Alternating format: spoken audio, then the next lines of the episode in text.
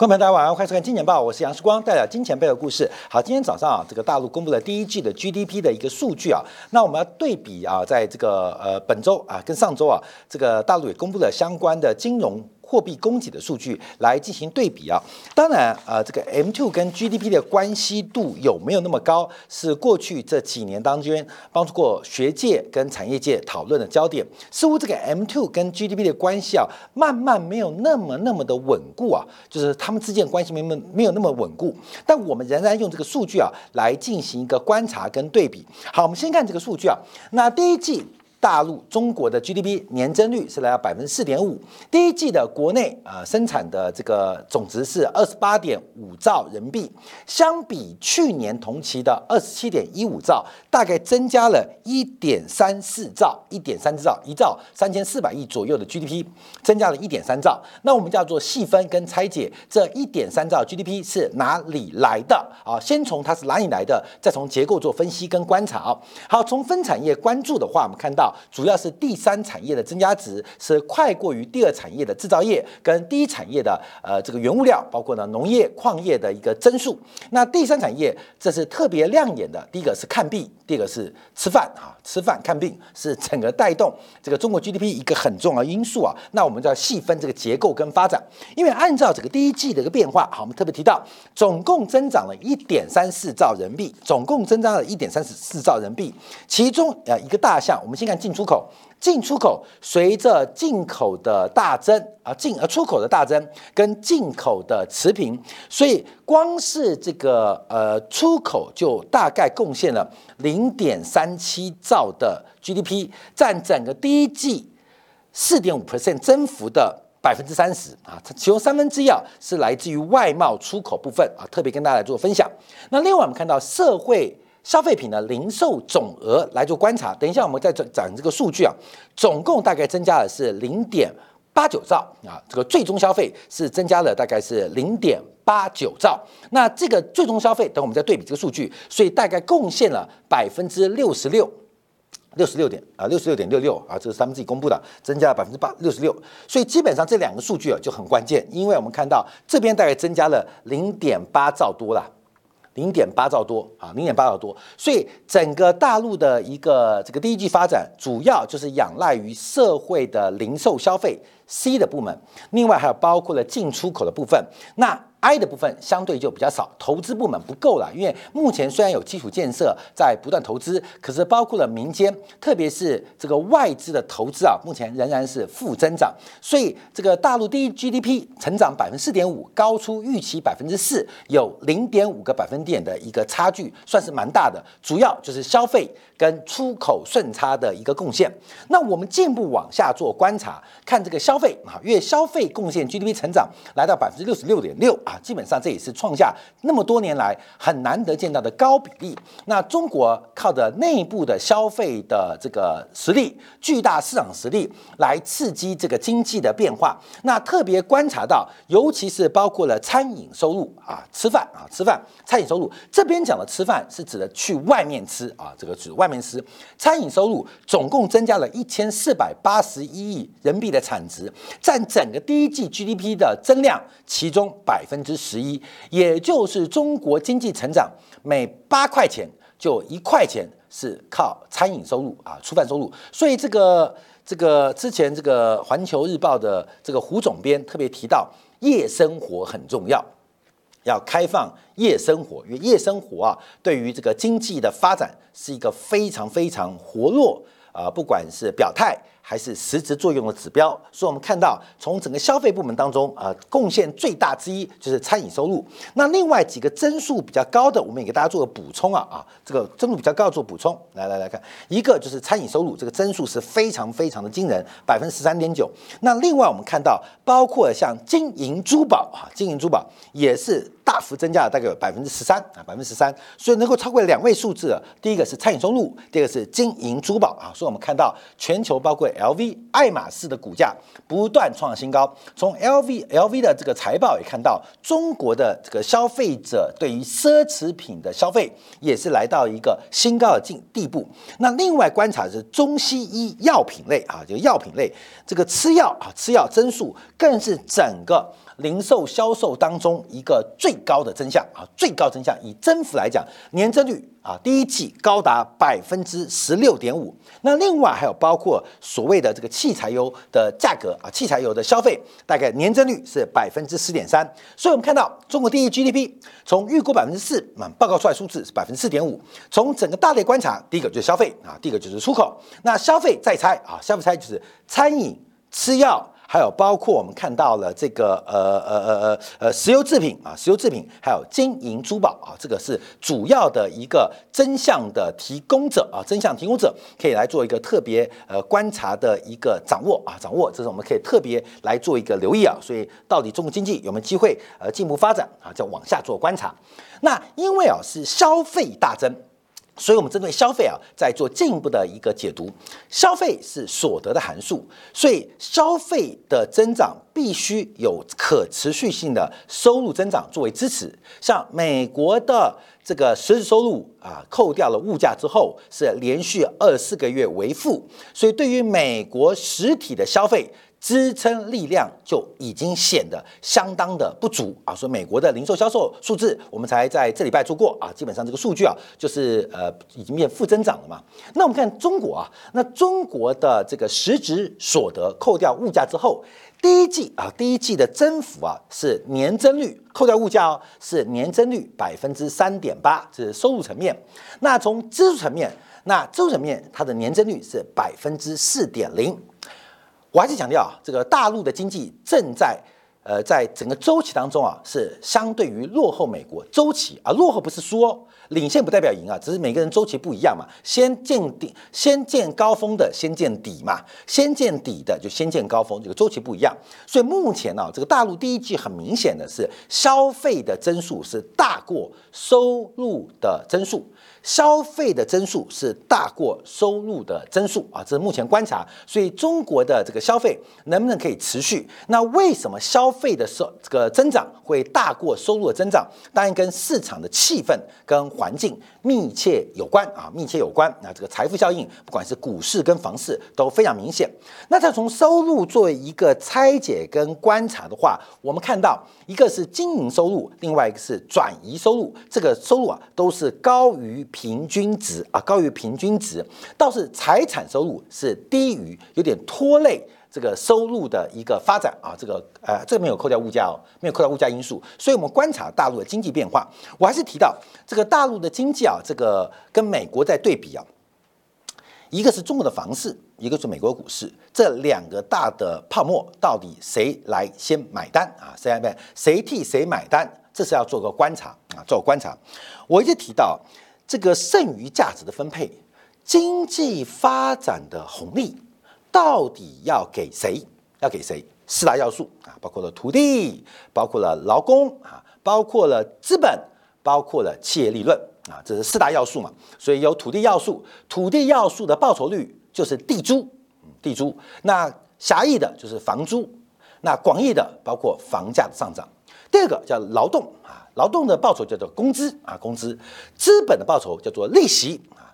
那类企业的收入啊，这个创新的收入叫做利润啊。所以一个经济体它发展的过程当中，这个分配的比例平不平衡、全不全面、公不公平，有没有助于有没有对于效率有长期可持续的帮助，是我们做观察的。啊，是我们做观察的。那很明显的，美国的剩余利润是大量的往企业的利润做转移，就是它的这个利润做转移。所以，我们看美国百大富豪就很明显嘛。美国百大富豪很少，几乎没有啊，几乎没有是做房地产的啊，就是代表美国的全社会的红利，嗯，房地产。的比重不高啊，从美国百大富豪就看出来啊，这个占不会占个超过十位了，可能连五位都没有。所以美国百大富豪基本上大概都没有搞土地的，所以美国的这个国家经济发展的红利。土地啊，不要拿太多啊，不要拿，不要拿太多，就不会排到百万富豪。那第二个是工资啊，工资劳动者。那我举例啊，什么叫做劳动者剩余的工资？第一个反映的是大家所得变高，第二个就是会大量聘雇劳动力的企业或企业主，他们会排到百大富豪啊，像郭台铭啊，像台湾的何硕、童子贤，他们会有钱，有钱就是因为他们掌握到全球劳动或低廉工资红利的企业主啊，这个百分法我们看排名后就可以观察。那第三个就是资本利息，所以百大富豪啊，开银行的有谁啊？银行家有谁啊？银行家越多，就代表资本的报酬过高，使得大量的社会发展红利啊流入了银行家或投行的这个口袋。那第四个就是流到企业的利润啊，创业者的补充、补偿跟报酬，那就会反映在股市当中的 EPS。那也不是美国好，也不是中国好，问题就根本就平不平衡嘛。所以看啊，中国是往土地红利做倾斜，美国是往利润。呃，这个红利做倾斜嘛，搞得就是这个劳动者都很辛苦啊，大家的这个工资啊增速都比不上啊，消费的增速甚至比不上物价的增速。那最担心的就是第中间第三项，资本的超额报酬。从第一季美国银行业的展望去看到，它正在正在复归啊，正在复归。所以我们从这个竞争啊，大国竞赛讲军事的冲突，不如讲政治制度的优势。讲政治制度的呃优劣势，就不如提到生产关系的一个稳定架构。那生产关系的架构，就回到我刚提到的啊，这个四大要素，它的分配到底合不合理，有没有可持续性啊？有没有可持续？假如在生产要素的分配它不均衡或不有利于可持续性，就会影响到社会的生产关系。那社会的生产关系，假如这个持续已久，会使得政治制度或社会制度出现了一些瑕疵，进而影响在国际外交或在军事呃这个争执当中的一些呃结果表现啊，大家这样做观察，那这个转变是非常非常久的，是非常非常慢的。所以达里欧讲的大国周期啊，或帝国周期啊，基本上我们就可以从这边来观察。啊，要看一个大国帝国衰败或帝国崛起，那是最后尾端。要先回来看制度面的优劣势。那制度面的决定是来自于社会全要素的生产关系。那这个生产关系的形成，又跟四大要素的社会红利的分配公不公平、效不效率。有没有可持续有关啊？所以我们特别来做一些观察跟掌握。好，那我们继续往下看啊，这个词从这个呃剖析啊这个系统结构之后，我们再从另外一个角度掌握，用 M two 跟 GDP 来做比较。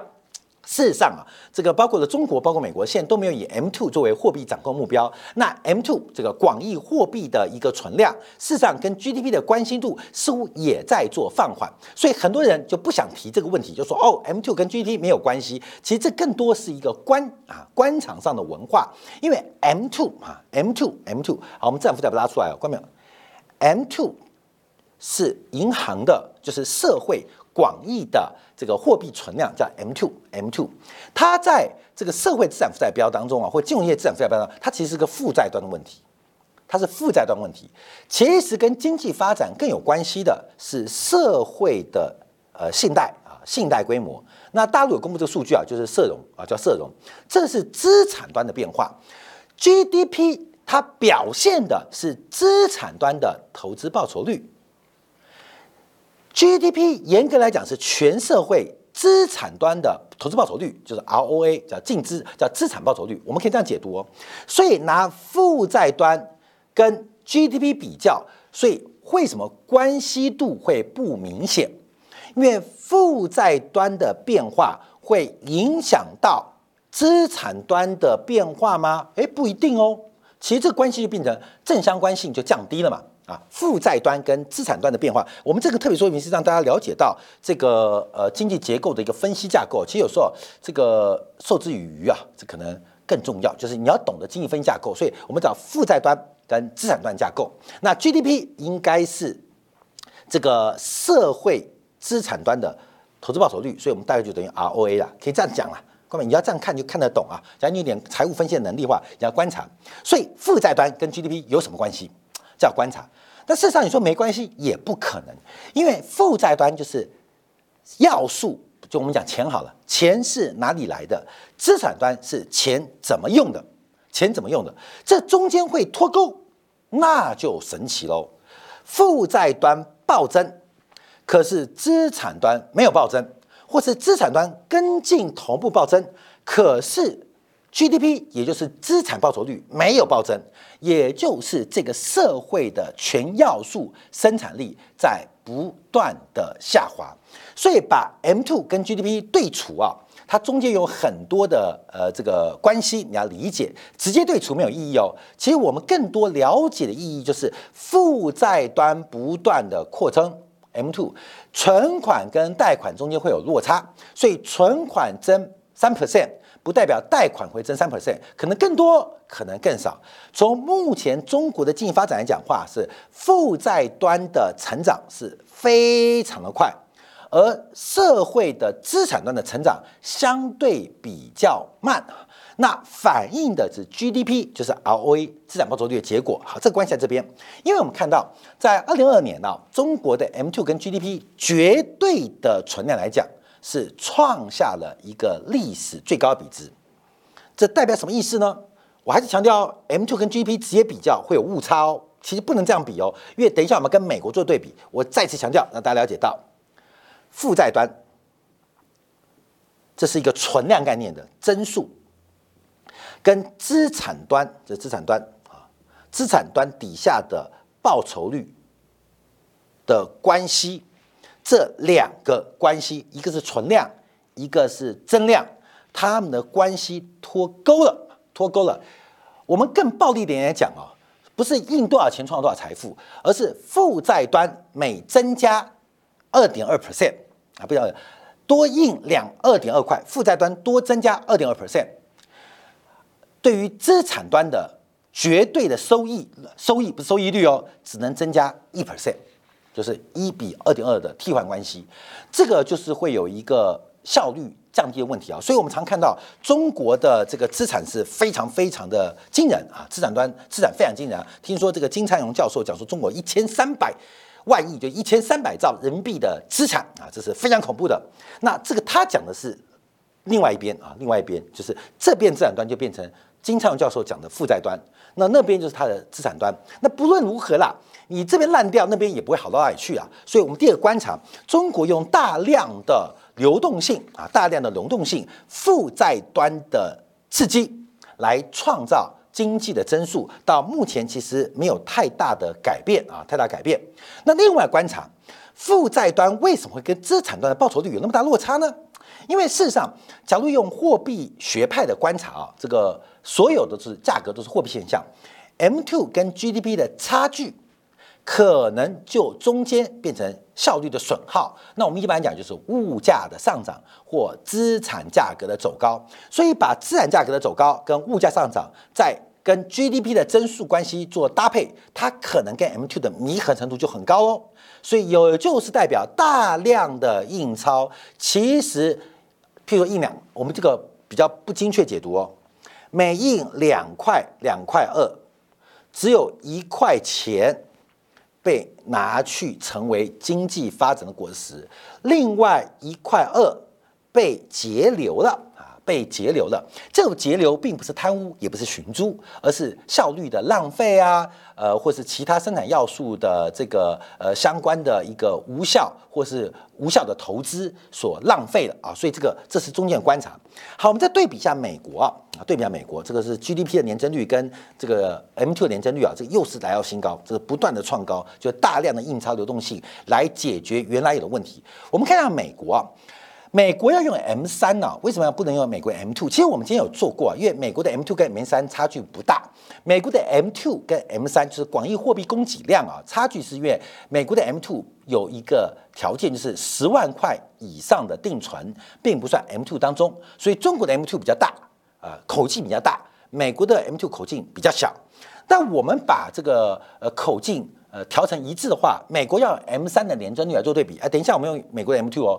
我们发现啊，从美联储公布的报告，其实 M 三跟 M two 差距并没有想象中那么大。这个差距啊，二十几兆对二十几兆，差距连一兆都没有。所以，我们等会还是用 M two 来做对比啊。但先把口径尽量弥合来做研究，这是美国的 M 三年增率跟 GDP 的年增率。从这边看起来，好像美国的负债端的增加，对于资产端的这个收益率啊。的关系，收益的关系，好像呃，其实你不要说效率很高啦，效率很高也是大概是一倍到两倍啦。呃，但好像就比中国低哦，尤其是在去年，在整个加息跟去杠杆的过程当中，美中国适应两块二换取一块这个呃净利益呃社会的发展红利，美国反过来哈印半毛钱，印五毛六。五毛六分钱就可以创造一块钱的收益，那这个变化，但是有各个经济体的货币周期，可是也可以看出来啊，这个效率在哪边啊？效率在哪边？所以不要，我一直强调，不要讲美国债务过高，美国的债务真的很大，美国债务的负担率真的也不小。可是，在目前做观察，有没有可能刺破它的债务泡沫？我认为几率是越来越低。所以，等一下在今天当中，我们再度用兆丰银行今年的获利创下历史新高，而且甚至是全球全球几乎是极少数的银行胆敢把所有盈余配发成股利，这是一个非常精彩的故事。因为银行赚钱没什么了不起啊，银行赚钱没什么了不起，银行赚钱很了不起。因为现在银行大家好像不赚钱，可银行赚钱，现在大家在都在弥补资本失足率嘛，因为担心贷债风险。极少数的银行竟然胆敢把获利百分之百配发，什么原因？等一下我们就讲兆丰银行的故事啊，在金钱部分。那这也是为了之前台北的线下说明会跟即将在本周的中南部的线下说明会来进行补充，就是去美元化的叙事。美国债务即将债务上限，无以为继的故事，故事，故事，这个故事导致了兆丰银行赚到翻掉，你懂意思了吗？就是大家都在讲过，我现在怀疑啊，这个台湾很多媒体啊在讲说去美元化啊，这个新闻媒体报会不会是兆丰银行下的业配啊，就下的广告？因为去美元化喊的越大。美国越要完蛋，我看兆丰银行赚越多啊！等下今天敢啊，给大家讲一个实质的财经的例子跟故事，用台湾最大的清算行，因为兆丰银行是台湾的美元清算行，唯一的清算行，唯一的清算行，也就是去美元化力量越大，就它是它独家生意，全大家都挂啊，只有它独赚，所以他们也很开心哦。你们尽量讲，没关系，美元最好快垮了。啊，那美元会不会垮？一个是事实，一个是叙事，这是一个特别的一个重要跟观察，所以我们要特别做说明。好，再回来讲中美的这个之间的比较。所以从年增率、货币供给年增率跟 GDP 的年增率来做观察，似乎似乎美国的效率更高。假如再把通胀的问题给放进去。通胀再放进去，你就会看到为什么去年美国上市公司的盈余会那么恐怖。那这个盈恐怖也不是美国很好哦，因为美国也碰到了严重的分配不均的问题。只是美国的分配不均是来自于股市所带来的红利的呃这个侵蚀。中国的分配问题是来自于土地要素的侵蚀，所以不是美国股市好就代表美国强哦，也不是中国房地产好就中国强哦，不是代表啊房地产好就比美国好，也不是美国股市好就比中国好，不是，而是这个社会的不稳定的结构要特别观察。好，另外我们看到中国二月呃美国二月份的 M two 已经开始下滑了，所以我们加加点速度来跟大家讲，所以这个让大家了解一下这个变化。在最新啊这个国际清算银行 BIS 啊这个总裁啊。卡斯滕斯啊，他在礼拜一在纽约的哥伦比亚大学啊进行一个演讲，他做了一个总结啊，他说啊，每一次出到经济的一些变化跟折腾的时候，这个时候政府政府机关常常会寻求一个快速的特效药来解决经济问题，那他指的也包括美国。指的甚至就是发达国家，就是每一次在经济自然调整的时刻啊，调整时刻都会寻求特效药来来来来来来来解决经济方案。之前啊，这个我常常提到啊，耶伦没说，我们对美国经济没有乐观啊，哎，大家不要搞错，不是乐观，绝对都不乐观，是相对问题，谁买单？你懂意思了吗？不是美国强，强不强？后面强不强？强不强是要比较之后嘛？西门庆强还是武大郎强？看到没有？指标在哪边？就是比较嘛。那比较的裁判是潘金莲嘛，所以西门庆搞不好也不强哦，搞不好是武大郎还弱。你懂意思了吗？阴阳之月杨世光不在嘛，不然也没有西门庆的角色存在吗？那金瓶梅就要重写了嘛。所以强不强，好不好是相对关系，是相关系。所以有时候赢家啊，赢家做什么事情？我跟你讲一个故事啊。当年台湾啊有一个台湾啊有个全球最大的电子元件大厂啊，我之前讲叫触控面板的大厂，触控零件大厂。我跟大家报告，我告诉全球最大哦，那股价都涨得很凶哦。那因为一个机会跟他们的 CFO 跟老板啊见面啊，老板见面，当时他们做了一个很奇怪的财务决策，他并购了台湾另外一个电子集团做触控模板的子公司。这真实故事哦啊，跟大家讲八卦，因为这个直接就是老板在场，CFO 也讲，我就直接提出问题啊，我就好奇吧，这是什么架构？哎呦，是要扩大产能吗？是要靠兼并吗？他是你的隐藏对手吗？你知道他讲什么吗？他说没有别的目标，他没有别的目标，为什么目标？他只是怕这家电子集团做触控模组的厂商，因为不在集团的主要核心的这个呃竞争优势当中，会出来乱。乱杀价啊，乱扩产啊，那这种市占率很低的呃这个企业又有母公司支持，它杀价的可能性不是没有，所以早点把它并购，并购之后避免它成为那个成为价格破坏者。我根本我讲的是呃让大家了解商业理论哦，我们这是有验证过的哦，那你们自己去去去猜啊。那并购它，我也并购它，哇，这名牌哎哎，并购它股价是不是涨三倍？他说没有啊，没有啊，就是想消灭一个对手。所以老大做什么事情？老大就是要避免老二、老三的出现，避免老四、老五对他的挑战，你懂意思了吗？像最近我们看到台湾一个呃这个电玩大亨呐，呃因为他的呃这个小三生个女儿，把大房把他这个财产争夺嘛，大家可能在台湾的这个呃商业媒体也看到的八卦，这个老大并不是把自己做美容哦，也不是把自己弄得苗条，他是把小三给搞垮。关明懂意思吗？所以老大为什么常常找老二、老三麻烦？因为我不会更好，可是你变得更差啊！关明有说，我提到回答这个粉丝的一个意见。好，呃，卡斯滕斯啊，就特别提到，他认为这种方法不对。像我要讲另外一个例子啊，台湾有个百大名医嘛，啊，我就跟大家分享，就是台北市信义区有一个非常的医生，叫做陈武长，这个小儿科、耳鼻喉科的权威，他的。小孩啊，更也是呃继承他的家业，也是一个非常火红的小儿科、耳鼻喉科的医生。那他每次去看他，他都不叫你吃药。他说啊，时光啊，人生都会生病，这个吃这些药啊，基本上只是改变你的这个反应啊，没有办法呃根治，就靠你自己免疫力根除就好。能不吃就少吃，但不舒服吃一点，可以让你多休息啊，这个早日康复啊。这什么意思？就是不要每一次生病都寻求特效药的安排，这是一个呃医学当中的理论嘛？那卡森特这个逻辑啊，去观察，他提到，因为过去这些年来，货币政策跟财政政策的作为，让整个市场上就。养成了吃药的习惯啊，养成吃药的习惯，就跟事关我们讲的新冠疫情嘛，这种东西无药可医啊，就靠自己的人体免疫就自然解决，就被社会跟政治跟媒体包装之后，变成一个好恐怖的流行病。所以这两年到底发生的事情，奇怪了，神奇了。好，另外我们观察啊，这个高通胀的发展问题啊，其实很观察，这个通胀是不可能自行下降的，因为需求端被扭曲。而供应端也被扭曲，有政治、有消费倾向的问题，要跟大家做一个分享跟观察。好，这个月时间关系，我们特别提到，那政策支持高通胀，可是政策对于刺激经济成长影响不大，因为问题不是股市涨，问题也不是房市涨，在于社会。我们讲最简单例子啊，我们替老百姓也是喊喊一个什喊喊话，就是劳工的收入其实增速赶不上经济发展的速度。赶不上什么意思？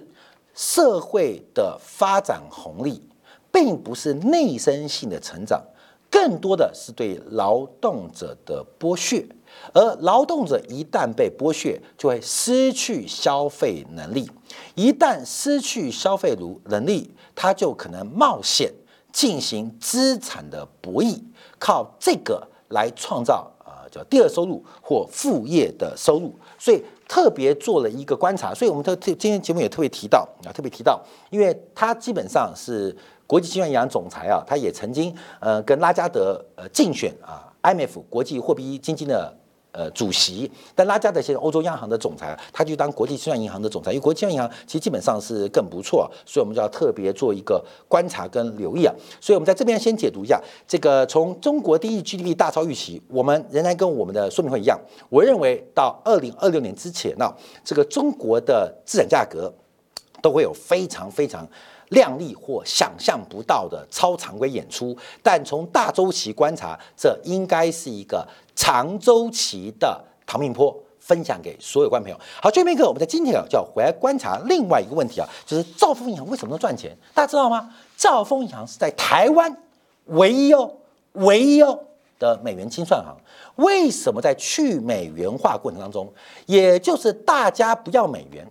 那美元卖给谁？在台湾，在台湾就只能卖给兆丰银行啊。我们简单这样讲哦。所以也就是大家不要美元，那一定有个美元很多，那家银行就叫兆兆丰银行。假如大家要美元，那有个有个银行就很辛苦，他要把身上的美元全部拿出来给大家。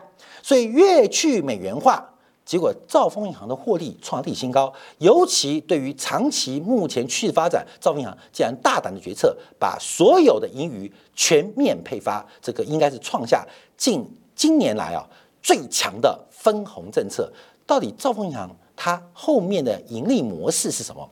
为什么又可以看到可以看到能够大胆的把盈余全面派发？因为未来会赚更多。那为什么未来赚更多？我们休息片刻，在精彩部分为大家做进一步的观察解读。